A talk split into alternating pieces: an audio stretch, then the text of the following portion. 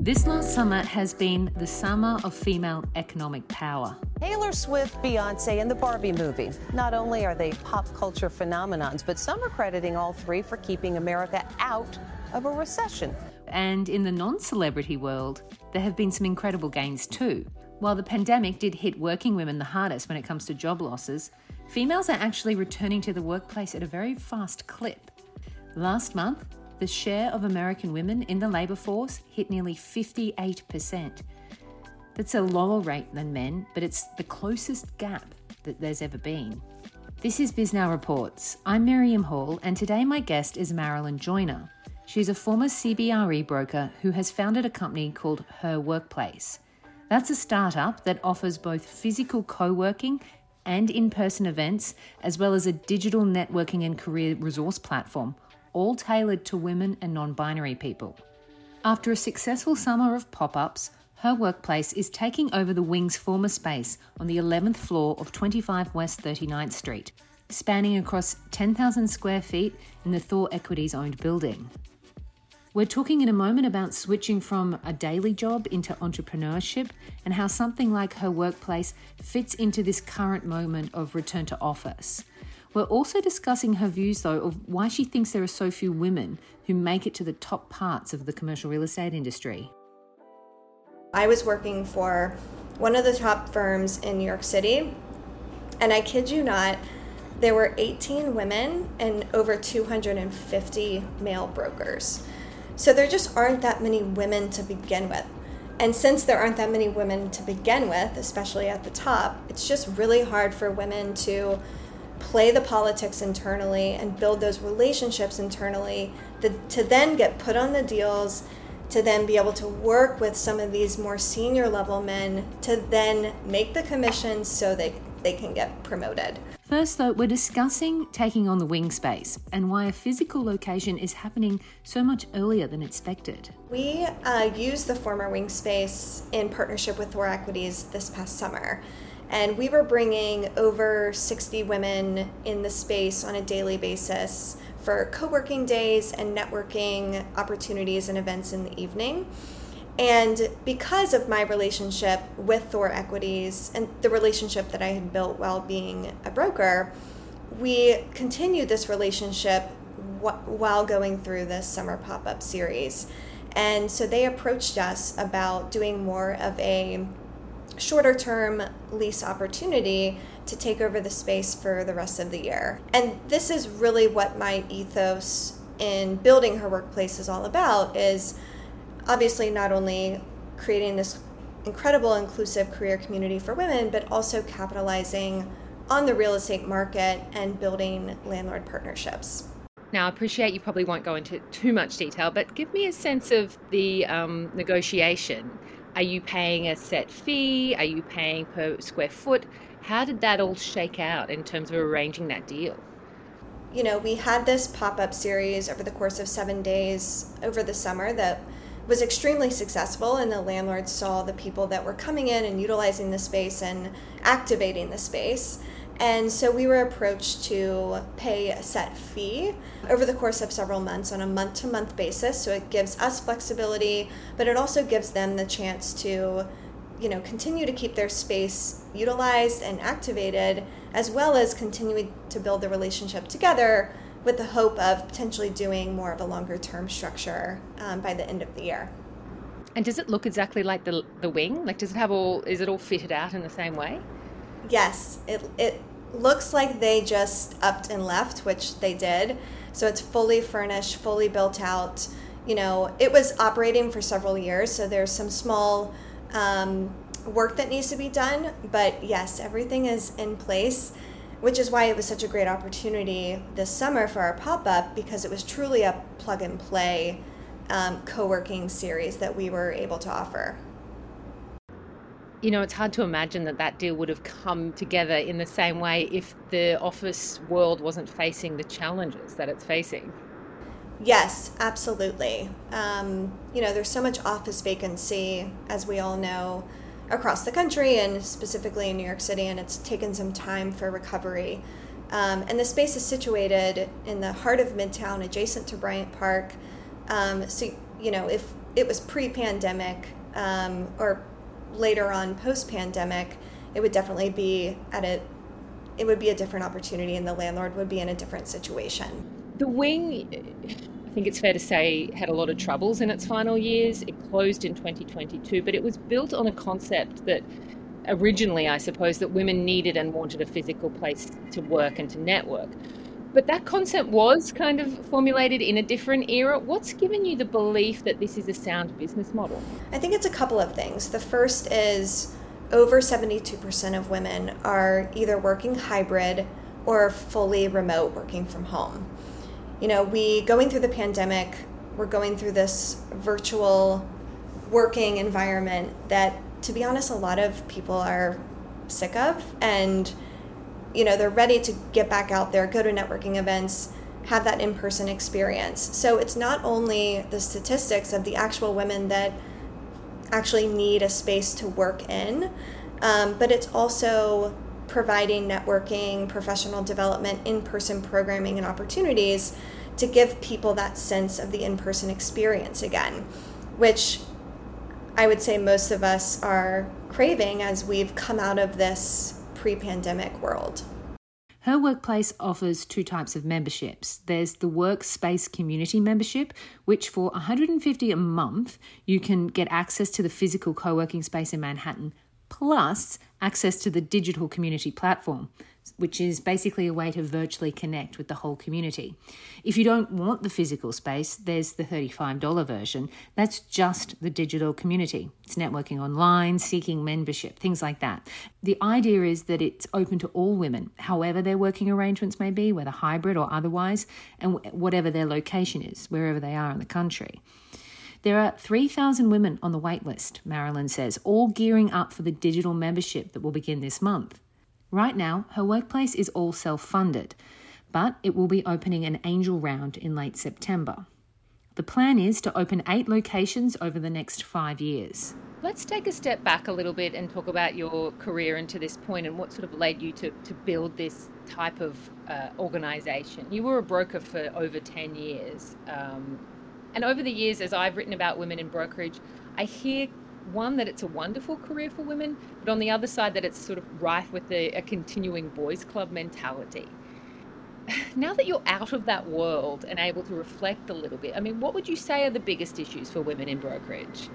The way that the brokerage firms are running should be reworked to where the more junior level people, they're the ones that are learning the deals, learning the market, doing the transactions. And the senior level people are really the ones that should be out sourcing the deals, continuing to leverage their own network since they already have them built. And I think for women, first off, there aren't that many women in brokerage to begin with. You know, I was working for one of the top firms in New York City, and I kid you not, there were 18 women and over 250 male brokers. So there just aren't that many women to begin with. There aren't that many incentives to attract and retain women. And then at the same time, you know, you're promoted by the amount of commission that you earn. And, you know, in these male dominated industries like brokerage, it's a lot easier for men to build relationships with with one another. You know, they're on the golf course or they're going out to drinks or they're doing things that men like to do and at the same time they're talking deal opportunities. And so a lot of the more junior level men are able to build those relationships in different ways than women do. And since there aren't that many women to begin with, especially at the top, it's just really hard for women to play the politics internally and build those relationships internally the, to then get put on the deals, to then be able to work with some of these more senior level men to then make the commissions so they, they can get promoted. And that's something that I really struggled with, you know, as a mid career broker of trying to figure out how can I get to that next level and really struggling to navigate the politics internally, build those relationships with the more senior level people and really earning what I should have been earning throughout the process to get promoted. So, how far did you go in terms of climbing the ranks at brokerage? Yeah, so I, you know, spent over 10 years in the industry really started my career in Washington, D.C., working for another firm. Moved with that firm to New York because I just was ready to take on a bigger city, and I saw New York as a place that I could be long term. And then ended up changing firms to one of the biggest firms, um, specifically in the New York City market. Um, and so, because I had moved firms and moved markets, you know, you sometimes set yourself back by doing that. Um, so I had made it up to like a mid level position within the firm. But getting from that role to then a more senior level position is one of the biggest climbs that a lot of brokers and women brokers specifically face because you're going from bringing in and making, you know, 200 to 300,000 dollars gross to then having to double that number to then get promoted and you're having to make that amount of money within the course of specific years that are required. So a lot of brokers really struggle to get from that junior mid level position up to more of that senior role. So you were at CBRE um, most yes. recently, which I have to say, you know, you said there were 18 women versus 250 men, but the women that are there, I mean, CBRE has some of the most famous um, and successful women in commercial real estate. I'm thinking about Mary Ann Tighe um, and Darcy Stacom, for example. So these are women of, of, of, significant note at the firm, and you still felt that there wasn't that career path to step into the, the higher level? Yes, I did. And, and look, Darcy Stacom and Mary Ann Tighe are incredible women that have really paved the way for a lot of women getting into the in- industry and being successful. I think that the biggest problem with the firm that I was with in particular and other firms as well is that you have a lot of you have a very few women at the very top because they went through a different era. You know, they were building their careers, you know, 20, 30, 40 years ago. And so, you know, they were kind of playing the boys' game and really navigating on their own how to continue to advance and su- succeed and get to that next level. Um, I think that times have changed and you know women are asking for more and they're trying to find mentors that are like them and they're trying to find other women to help them rise through the ranks and you know get to that next level and you know both marianne and darcy do a really great job of supporting women and helping them. I just don't think that there's enough enough people to be able to do that at this moment, just given the number of women that are at specific levels.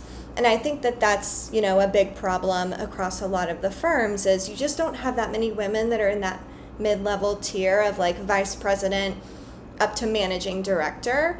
And so those are the women that I think are really going to help advance the younger women. But you just you have a broken rung. Let me hit you with a couple of fairly startling statistics. So a pay gap really does still exist in commercial real estate. So in 2020, the official numbers um, for CRE, or the best possible numbers that we have access to, which come from CREW, was that women on fixed salaries make an average of 10% less than men. Um, but for commissions and bonuses, women take home 56% less on average than their male counterparts. It's really hard to imagine that that would have moved favourably much in the past three years. These are 2020 figures, though. In your experience, did you, did you see that happening? And maybe give me, as much as you can, some some descriptions of how that would play out on a practical level. Because I can't imagine it would be okay in the workplace to say, no, you're not having your what's yours.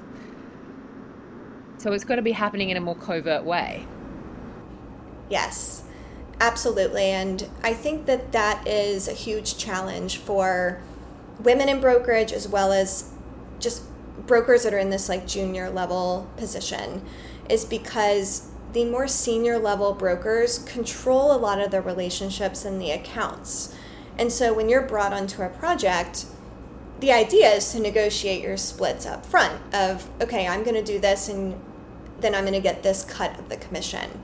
Unfortunately, a lot of brokers don't do that um, because it's so much more of a political game of getting that experience, being able to show your worth, and building that relationship with the senior level person.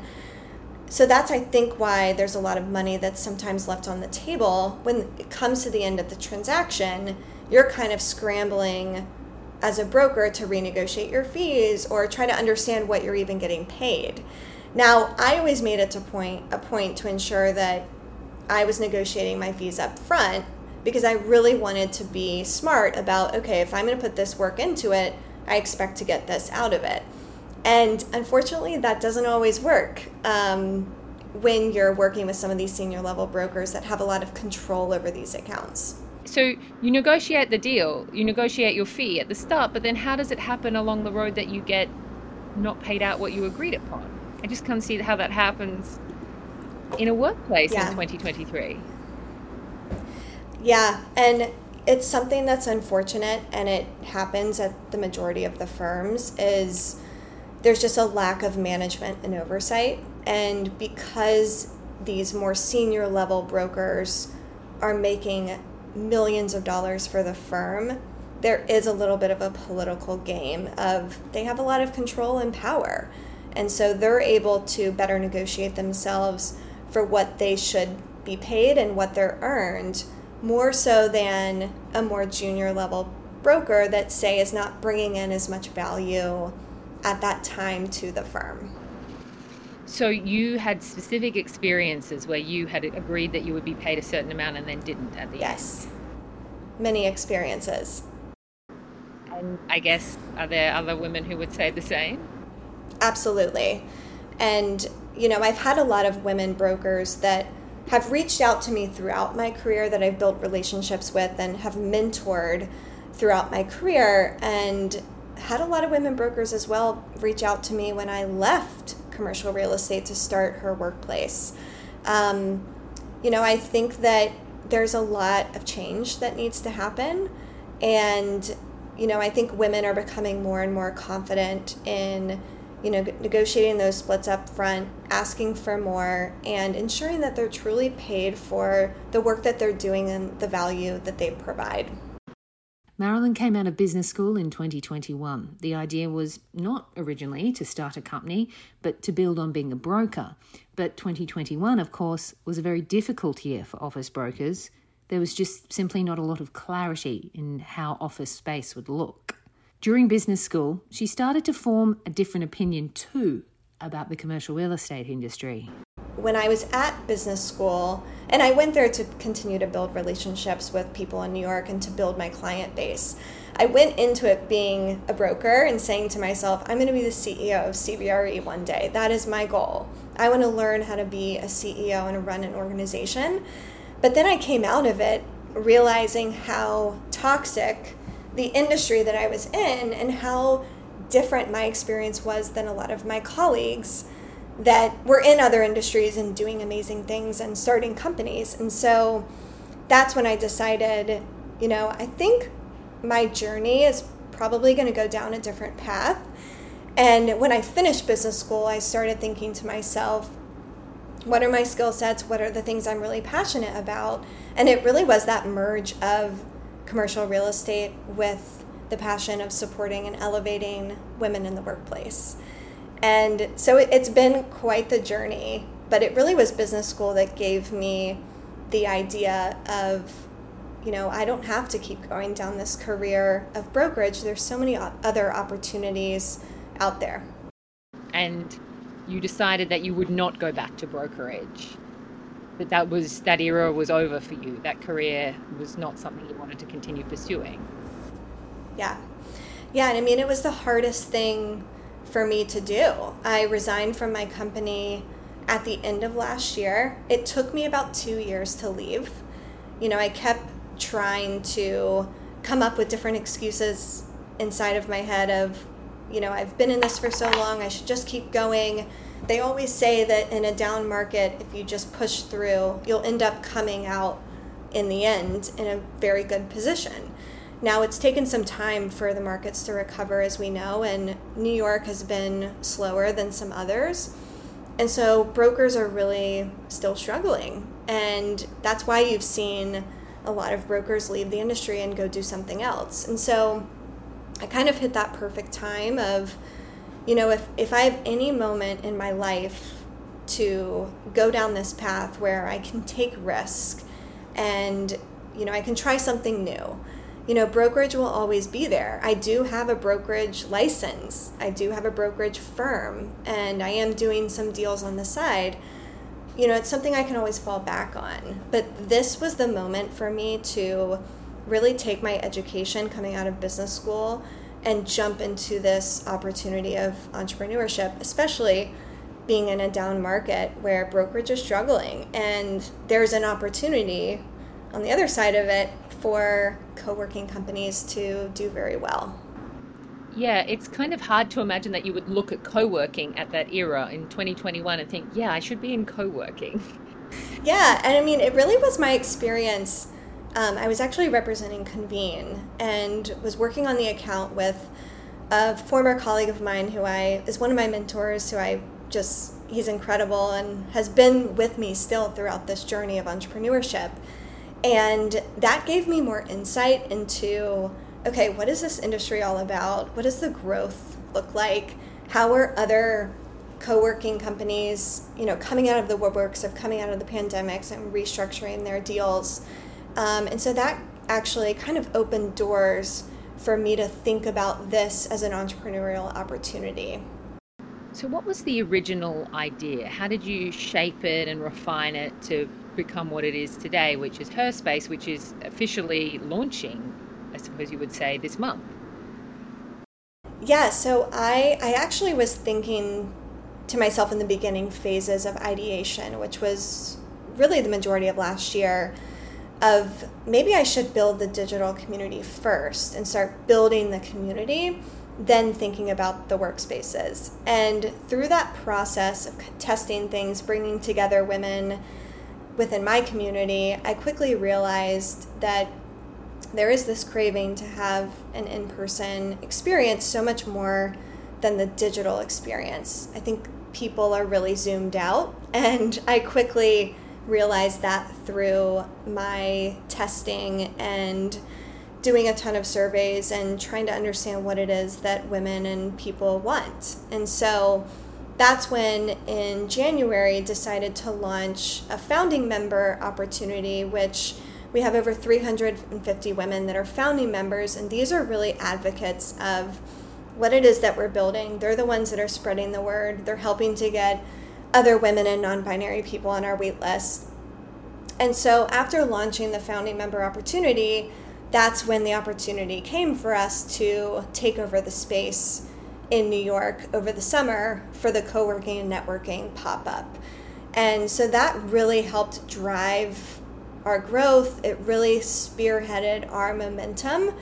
And now getting to the point where we're continuing to do more of the in person programming and membership opportunities while also starting to soft launch the digital platform. How much of that do you think is because of what we're what we've been experiencing with our workplaces, which are hybrid?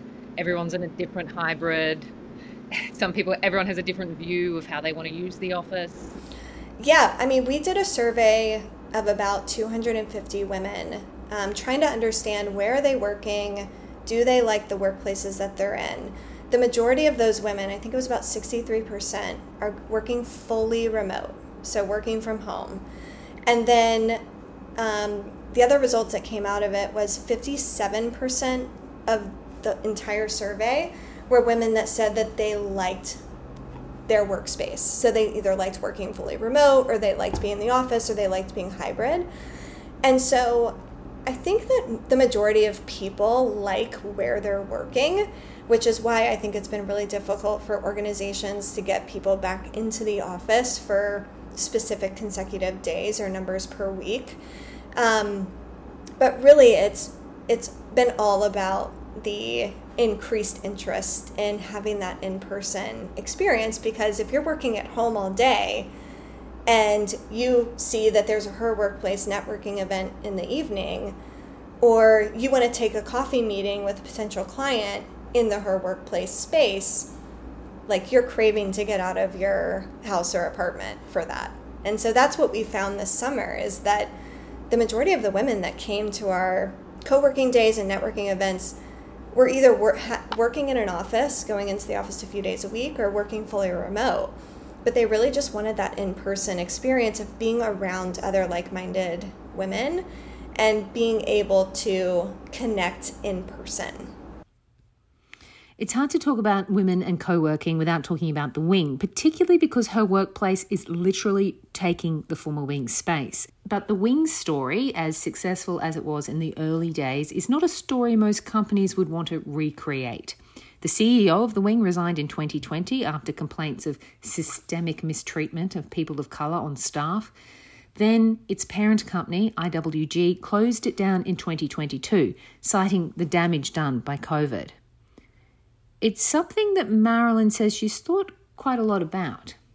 You know, you're in the wing space, and you have. We, I don't think it's unfair to say that the wing was one of the biggest emblems of the now much derided girl boss era. It was it was built built on a sense of exclusivity, but people have later criticised it. And then recently, when you look at what happened with the Women's Leadership Network Chief, which is a, an organisation that members pay like nearly eight thousand dollars to be part of, it's been publicly slammed because its members um, have criticised the level of racial inclusivity. Have you thought much about that as you've built the company? How do you make sure that it is exclusive but inclusive? Yes, absolutely. And, you know, I went through my own. Um, I went through my own experience of being excluded from communities or not getting into certain communities or not feeling like I was included in communities um, this is something that I've thought about since the very beginning of how can we ensure that we're building the right policies and putting those in place at the very beginning so that everyone knows what our standards are and you know the goals that we're trying to meet from an inclusive standpoint. This is something that we too really emphasized during our pop-up this summer. All of our events we featured women across different roles, uh, different levels within their career across different industries. And that was something that was really remarkable um, because we're all about sharing the stories and elevating the voices of women. Women at all levels of their careers, their stories should be elevated. They should be able to have the opportunity to speak up and feel included and safe in the spaces that they're in. And so I've thought about that throughout this process of building the community of how do we continue to spread that ethos and give women that experience of feeling safe in the spaces whether digital or workspace that they're in and that they're joining. And to be honest i i you know i'm a white woman and i was i'm privileged and you know i've felt excluded in certain rooms that I've been in. You know, I was in this male dominated industry where it was mostly white men, and there were many times where I felt like the other in some of the spaces that I was in. And I'm not trying to create that environment because I know how that feels. Now, I don't know how that feels in on an everyday basis, whereas a lot of women do. And so I want to ensure that no one feels uncomfortable everyone feels like they have a say and that they have a seat at the table. Has has there been much take up from women of color in your membership? Absolutely. The majority of the women that are on our wait list and the women that have come to the events that we hosted, uh, including the ones that we did this summer, the majority of them are women of color and women from diverse backgrounds, diverse experience across different industries. And it just the, especially this past summer, it just made me feel so good that we had women across all different backgrounds and experiences in the room. How did you, because I know people, a lot of people always think, I want to go out and start my own thing. I mean, how did you get the guts to do it when there was the the choice of going back to brokerage? How did you how did you formulate the bravery, I suppose, to, to make that to take that step? Yeah, I mean, I think that, um, it, I mean, to be honest, it's, it is a daily struggle. Like, there's some days where I'm like, this is amazing. I'm so excited. I'm so glad that I'm doing this. And there's other days where I'm like, should I be doing this? Why am I doing this? And I just keep going back to the reasons why I wanted to do this and why I believe so much in women in this community that I'm building and, and all of the women and people within my network that are supporting me throughout this entire process. Um, So it definitely is still a daily struggle, and I'm still building up my confidence because I went through a toxic situation and I got out of a really tough industry that, to be honest, kind of left me broken down. And so I had to last year really build myself back up, and I'm still building my confidence back. And this opportunity has been one that has tested all of my limits. And it's making me stronger every day. And it's you know something that again i just don't know another point in my life where i would have this opportunity. And it was it's something that i think about every day of like i'm making this leap because i want to make a difference in my career. And i don't want to just be sitting at a desk collecting a paycheck which there's nothing wrong with that a lot of women want to be in that position and that's totally okay um, but i just wanted to make a bigger splash. That's Marilynn Joyner, the CEO of her workplace. Other stories on our website right now. We have a story coming out on the six month anniversary of SVB's collapse. Uh, we've also got an update on the CrowdStreet Nightingale saga and a piece about the drama at freight and logistics company Flexport. I'm Miriam Hall. Thanks for listening.